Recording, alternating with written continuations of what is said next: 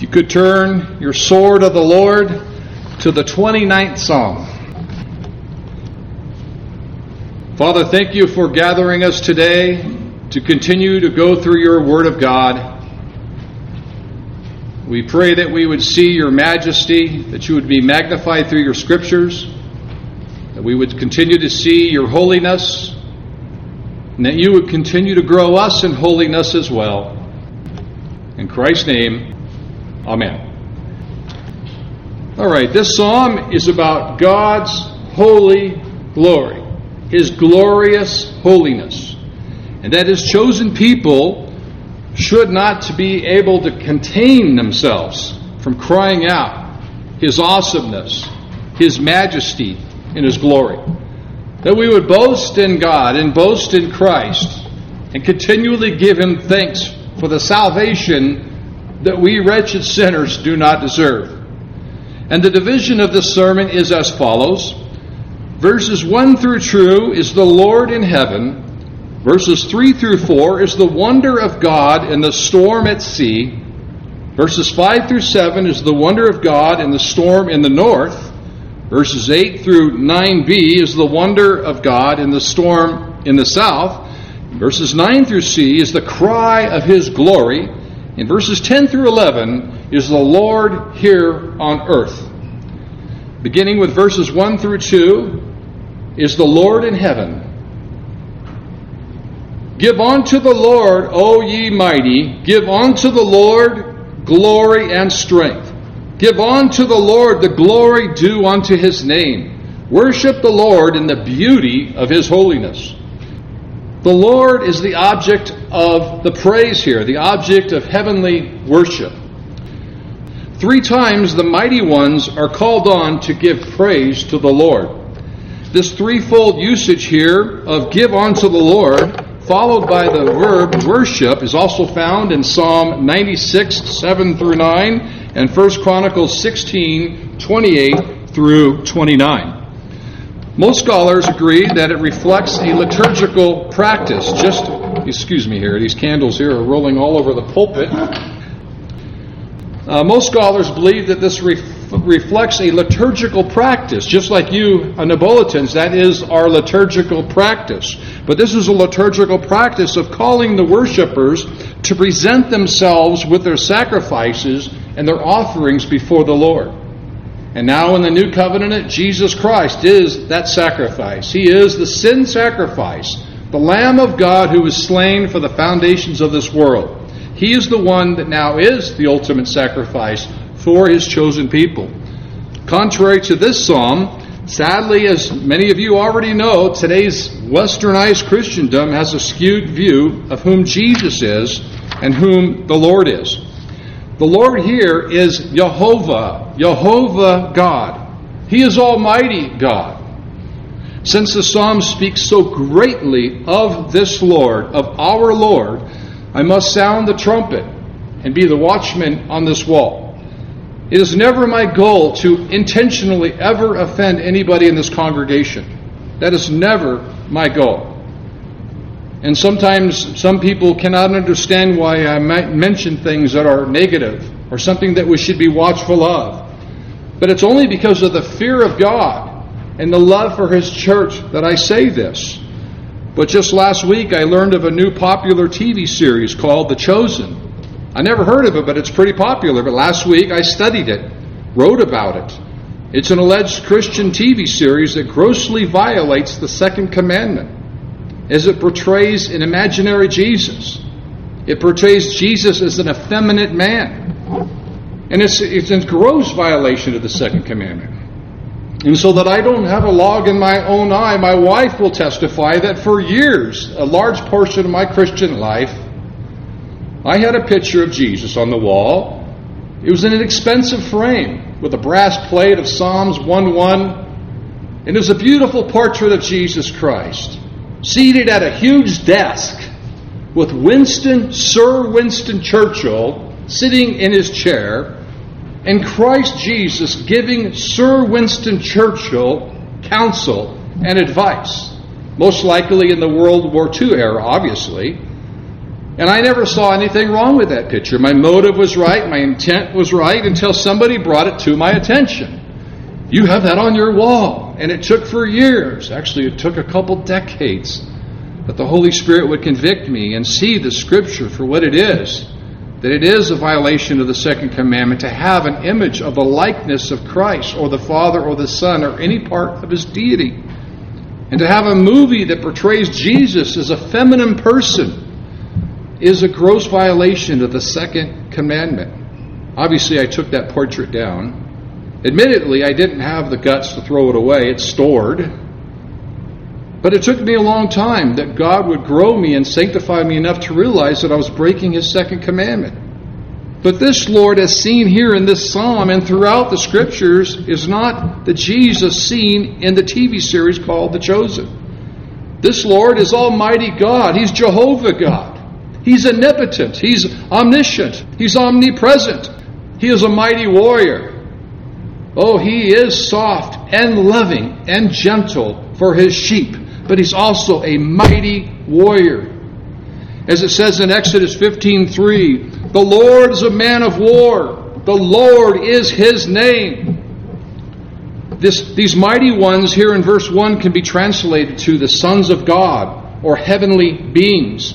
The mighty ones or the heavenly beings are also known as the sons of supreme power, per, perhaps in maybe one of your translations. And they are to show due honor to his glory and his strength and to his name.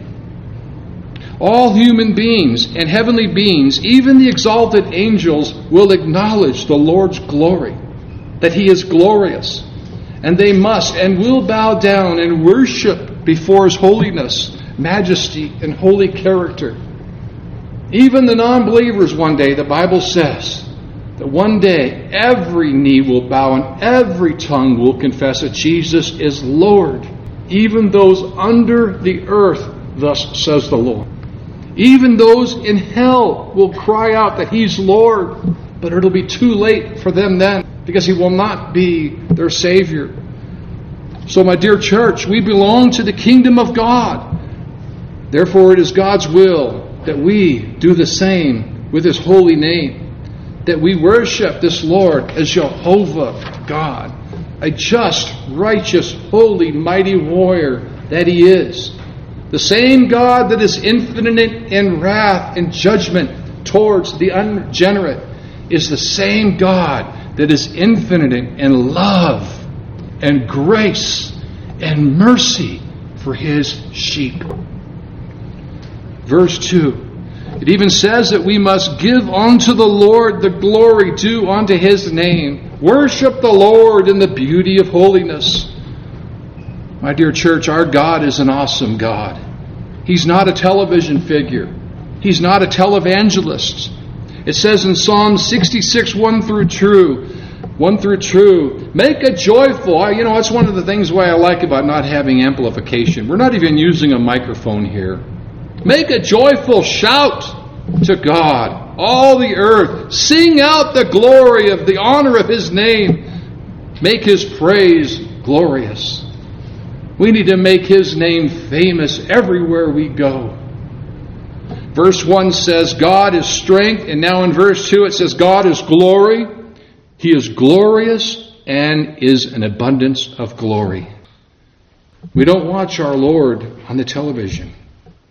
But verse 2b says that we worship the Lord in the beauty of holiness. This phrase in the beauty in the Hebrew word means that he is a decoration of beauty. He's full of honor, a holy ornament, that he is glorious. In the military, we have highly decorated soldiers and officers. Nobody is more decorated than the beauty of God in the beauty. It says in the Hebrew that he is decorated of beauty and grandeur and splendor. This holiness is Kodesh, which we all know here, which means that he is a sacred place. He's not only sacred, he is a sacred place. He is rarely abstract. He, he is sanctity. He is consecrated. He is dedicated, hallowed, most holy, sacredness or separateness in the Hebrew. And because God is holy, we too are to be holy. Because without His holiness, we cannot inherit the kingdom of God.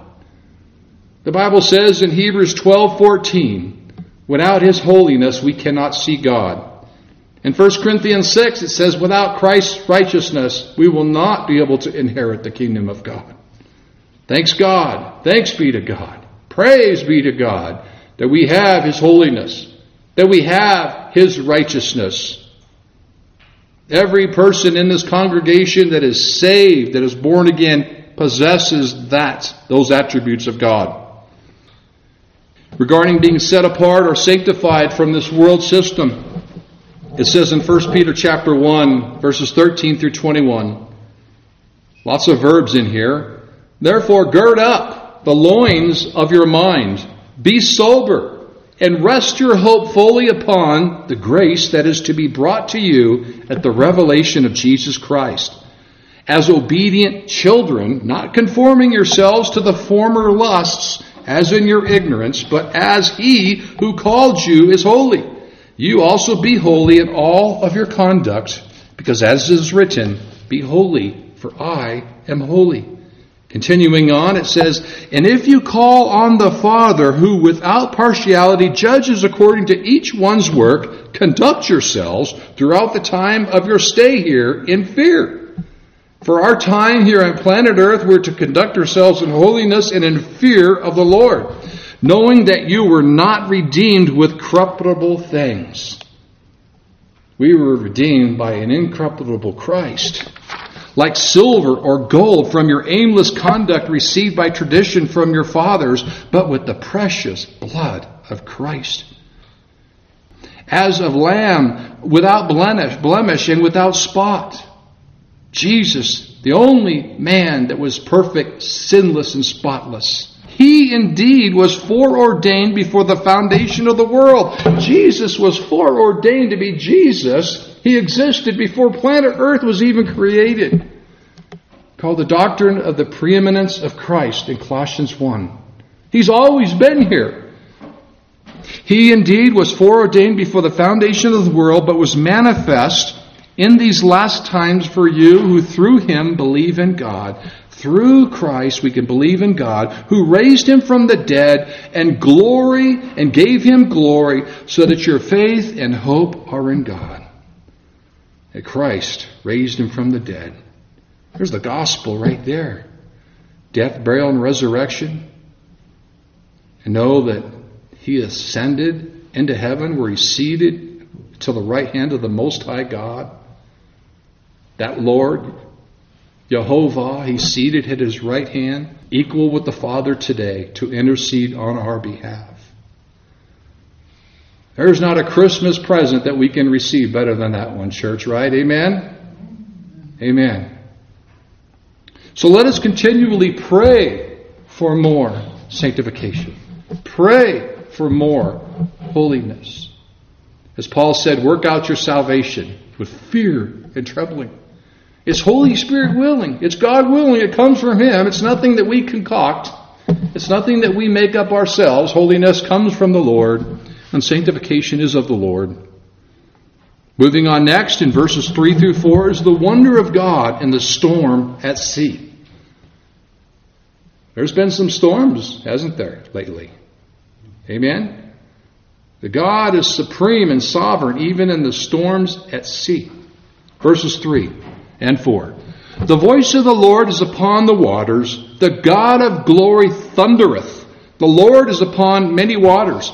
The voice of the Lord is powerful. The voice of the Lord is full of majesty. This voice of the Lord is used seven times in this chapter alone, and three of them are there in verses 3 and 4. This voice of God in the Hebrew, kol, means to call aloud to proclaim, or to sing, to sound, spark with a thundering voice. And this voice is a noun masculine. It is a masculine noun. What's the other movie that came out a couple years ago? Another movie, Blasphemy, that proclaimed Jesus Christ, God, as a female. Very popular. It happened to be an African American female to make God even more politically correct. Charles Spurgeon said this The thunder is not only poetically instructively called the voice of God, since it peals from on high, it surpasses all other sounds, it inspires awe, it is entirely independent of man, and has been used on some occasions as the grand accompaniment of God's speech to Adam's sons. There is peculiar terror in a tempest at sea when deep calleth unto deep, and the raging sea echoes to the angry sky. No sight more alarming than the flash of lightning around the mast of a ship, or no sound more calculated to inspire a reverent awe than the roar of the storm. The children of heaven have often enjoyed the tumults with humble joy peculiar to the saints, and even those who not, do not know God have, have, been found, have been forced into unwilling reverence while the storm has lasted. End of quote. No doubt the thunder in the storm that's mentioned here in the scriptures reverberates over the many waters like an, an advancing onslaught. It's, it is a sound of his awesome power and glory and majesty. When you hear a storm, you're hearing the voice of God cry out to you. And the voice of the Lord is not only loud and thundering, the next passage is a theophany. A theophany as it is further, as it further describes his voice. Listen to this. And those of you all in the mountain community can really appreciate this. Verses 5 through 7. The voice of the Lord breaketh the cedars. He breaks the trees, the cedars, he busts them. Yea, the Lord breaketh the cedars of Lebanon. He maketh them also to skip like a calf, Lebanon and Sirion like a young unicorn.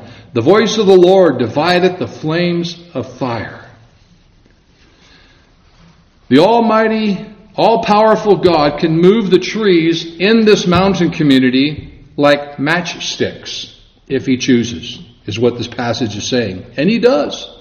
He does. We saw it in Paradise. We saw it in North California. Where God decreed a fire to annihilate an entire, more than just a city, more than just a community. A whole county was destroyed. He can make the animals skip like a calf and run for shelter. We've all seen the fires up here in the mountains. Deers running for help. Rattlesnakes burnt on the ground where they fried, where they were cooked by the fire. Animals, carcasses on the ground, burnt, trying to run and skip like a calf or skip like a deer. And it says that he can burn them with one breath, the breath of God. As we were pulling into the parking lot today, we got to see a beautiful sight. The glory of God through one of his creations walking right through this cemetery, right here through these windows, a big bobcat. Beautiful, beautiful bobcat. Beautiful head, beautiful face, beautiful white furry tail. And he walked across the asphalt and he stood there and he was watching a bird and we watched his tail do this. Back and forth, back. Almost looked like a cat that was, or a dog that was in a good mood that wanted to play. And it was just the beauty of God's creation. And to see that bobcat skip away and skip off, talking about God's divine providence, that He would allow us to see that before the sermon. It says right here that the calves skip, that the deer run and they skip through the forest. That God does this. The creator of the creation and the giver of the gifts does this. And his voice thunders in the clouds. About two years ago, we all had a bad storm. I was in, we were sitting in our home in Redlands, and the thunder was so loud. I don't know why the windows did not break. It almost reminded me of something that, that we would shoot into a home in law enforcement when we do a high risk felony, high risk entry of a home, when we break into a home. We shoot what's called a flash concussion grenade through a back window and it enters the home and it blows up And the concussion is so loud you can feel it several houses away from this house. And it startles the people inside. It's a shock and awe that they've never experienced. And that's when the officers make the entry into the door that they're intended to go in, but they're all in shock. They don't know what's happening. They can't hear. Some of their ears might even be bleeding. And that's what God does with His thunder. We were in the house in the front room and it scared me. It was the first time in my life that I was ever scared of thunder and lightning. And I knew that was the voice of God. Lord, is it our sins in this land? What is it? Is it a geographical sin? What is He saying through that voice, that thunder? Now, these mountains in this passage, they're being bombarded. Tall cedar trees, they go crashing under these lightning strikes sent by God. As the violent gusts of God's wind, one by one, picks off these trees like calves or a deer. Boom, boom, boom, skipping on a mountaintop. That's what this passage is describing. This is powerful. It says in Psalms 114, 4 through 8, the mountains skipped like rams, the little hills like lambs. What ails you, O sea, that you fled? O Jordan, that you turned back. O mountains, that you skipped like rams. O little hills, little lambs. Tremble, O earth, at the presence of the Lord, at the presence of the God of Jacob, who turned the rock into a pool of water, the flint into a foundation of waters. That's the God that we serve. As Dr. Voddie Baucham said, that's the God that I serve. You've all seen that sermon as he pounds his pulpit. Next, in verses 8 through 9b, is the wonder of God in the storm of the south. In school, I studied geography in the Bible. It was the most boring class I ever took. We even had to draw pictures. I felt like I was in grade school again. I don't know how to draw. To try to understand the geography, we all got maps in the back of your Bibles. I'll be honest with you, I never understood the importance of knowing the geography in the Bibles. I, I know it's important, but I never could understand the strong emphasis it that you would take a whole course on that. And I didn't get a good grade because I really wasn't interested. But uh, this is a, this is talking about geography. Now, as there's a storm in the south, and the cry of His glory. Obviously, it's important to God, or it wouldn't have been here. The geography, the south, and we'll talk a little bit about that, about the wilderness of Kadesh. Uh, but it's not important that we get an A in school in this. It's important that we fear God and we love Him. We're obeying His word, His commandments, and we're growing in holiness. That's actually more important. And that we're loving each other as a church. Verses 8 through 9 says, The voice of the Lord shaketh the wilderness. The Lord shaketh the wilderness of Kadesh. The voice of the Lord maketh the hinds to calve, and discovereth the force, and in his temple doth every one speak of his glory. The lightning is moving southward, geographically speaking. The wilderness of Kadesh is now shaken, but not by a so called Mother Nature. You watch Dallas Raines on Channel 7 News. I don't know if he does, but I'm just, that's just a popular name for this 909 area code or the Los Angeles area. But they, a lot of them will refer to Mother Nature moving down south towards Youngs County. There's a storm. Mother Nature's, eh, you know, no, it's not Mother Nature. It's Almighty God. Almighty God Himself.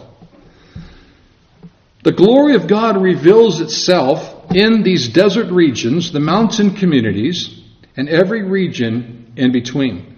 He rules over everything and everyone. The voice of the Lord resonates in heaven and on earth.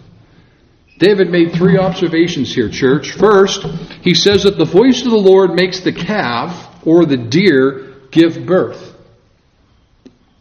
Premature birth. Or maybe it was on time, but it was just an expedited birth. And maybe some of the mothers here can relate to that. But one scholar said this It is a scientific fact that weather disturbances have a direct influence on animals that are about to deliver their young. The second observation here that David pulled out of the scriptures that David showed us here is the psalmist sees the trees stripped naked of their leaves. This is not speculation, this is based on the Hebrew word discovereth. The word discovereth in the Hebrew is the word kasaf, which means to strip away the leaves from the tree or to make bare. Isn't it cool that God does that every fall? There are discovereth, it says in the, in the, in the King James. Third, the third observation here is that God's temple, in God's temple, everyone cries out glory. Glory. Glory. God is glory. Next, verses 10 through 11, is the Lord on earth. The Lord sitteth, verse 10, the Lord sitteth upon the flood. Yea, the Lord sitteth king forever. The Lord will give strength unto his people. The Lord will bless his people with peace. That's a promise for us. He's not going to give us the peace that we want. I know my wife a lot of times will say, I, I just want peace. I want peace. Well, the peace that God's going to give you is not the peace that you want. It's a different kind of peace. But the flood, uh, the flood here is the Hebrew word mabul, um, and it's mentioned only 13 times in the entire Bible. It's mentioned here in this passage, also in Genesis 6, 7, 9, 10, and 11, as the Lord is supreme and sovereign over his holy judgment on sin. And he's sovereign over the flood. The Lord is so powerful and so just that he, as you know, he once decreed a flood to annihilate the entire population on planet Earth except for those whom he allowed to get on the ark. God's chosen people. And you know what's scary, folks? If God once annihilated an entire human race before, what makes us think that he wouldn't do that again? Everybody that is born again has been given an ark, Christ. And he opened that door to another ark, Jesus, the door of life. And we're on board that ark waiting for either us to go home and be in his glory and or the second coming of Christ, whichever comes first. The only says the only thing in Scripture that he promises it will be different the next time he annihilates a population is it will not be with a flood, as we see in the Rainbow Covenant. He promises not to do that with a flood. But it will happen again some other way, probably, I believe personally, by a fire. This Lord is sovereign king and ruler over all events, including the judgment of sin and sinners. And the same God that destroys and judges is the same God that saves, provides, and strengthens his chosen people, us, followers of Christ. That's the whole counsel of the Word of God. That we must always teach both the goodness and the severity of God. His justice and holiness and wrath, but also His love for His chosen people. As another said, the subject of the psalm is the demonstration of God's glory in nature. We saw that today driving up. God's glory in nature. But its impact is the opposite. It gives a sense of tranquility and awe. Yahweh, our God, is powerful in His glory. He can and does protect His people. He opens heaven up so as to unleash His blessings of protection, victory, and peace there is quietness within the storm for those who belong to the people of God. Every blood bought, repented, born again saint belongs of God. And there will be quietness in those storms in our life. Nothing is beyond the sovereignty of God. Nothing is beyond the ability of God. And his elect has nothing to be worried about. As one theologian said, this actually was Henry Ironside. I haven't read Ironside in a long time. It's a wonderful picture of the soul that has gone through its exercises, its stress, its trouble, but has learnt that God is over all. that he is strong to save. And so the heart rests in him and is at peace. Close quote. God is strong to save. He is mighty to stay. He is mighty to keep the doctrine of the perseverance of the saints. And we will not lose our salvation as a church. If we could have lost it, I would have lost it already, a thousand times over and over. Church, as we come to a closure of this year 2020, let us give thanks to Him for all the storms in our life. Let us give Him praise for all the storms in our life, as well as the lives of others that He brought to us this year. And let us embrace Him as He might decree even more storms in 2021, possibly worse storms in 2021. Eventually, the storms will get worse. As another said, the sentimentalist says, one is nearer to God's heart in a garden. Isn't that true? We all have gardens where we're near to His heart. My favorite place to go pray and be with the Lord used to be on the front porch of our previous house. It was squatting down by a koi pond and watching the fish and the frogs and the turtles and the koi in a pond. Praying to God. That was my place of peace. And then we built one in the backyard and a great place to be with God and be alone. But let me read this again. The sentimentalist says one is nearer God's heart in a garden. More realistic, the Bible affirms we are also near his heart in a hurricane. Through our most difficult times, God is near us and we must be near him. As it says in James, draw near to God and he will draw near to you. Resist the devil and he will flee.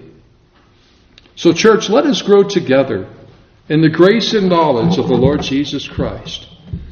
It's been a great year being together with this church. It's been a great many years. And I know I've been your installed uh, elder and pastor since June. And now I have a, a more, a, even a more important role in that area. And it's going to be an exciting year serving you as your pastor, who's nothing but a knucklehead, nothing but a worm in God's hand, alongside Pastor Mike when he comes back from his vacation. And let us look forward to the next year as a church that grows in the grace and knowledge of the Lord Jesus Christ that loves each other, that holds each other accountable. I get texts, I get emails, I get phone calls of some things that I say that people didn't like or didn't understand. And sometimes I believe I was right, and sometimes I believe I was wrong. But let us grow together as a church. I hope to not lose anybody in this congregation next year. We've lost a lot of people over the last several years. And I hope we stay together as a family. And so the next time you hear that resounding crash of a loud thunder, I went off my notes, by the way. Let us think of the voice of Almighty God. The voice of Almighty God. Because with one hand, God's judgment and wrath is coming upon this world. That's why we share the gospel, to give them hope how they can escape that wrath. But with the other hand is the loving interposition of Christ. That Christ's arm interposes on behalf of his church. The doctrine of interposition. Christ stands in the gap, is our interposer. His saving and he's protecting his repented, blood bought church. In closing, I like what Paul Washer said. With one hand, God is motioning man to come to him. But with the other hand, he's holding back his wrath. Soon, he's going to drop both hands.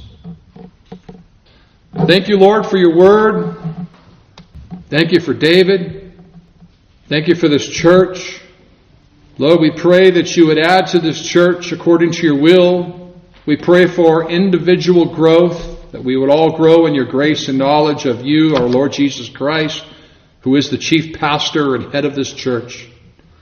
We ask that your gospel would be, uh, it is a visible manifestation of your gospel, the communion, as we partake in the communion next, uh, that we would see your efficacious atonement through that death, burial, and resurrection as we celebrate that now.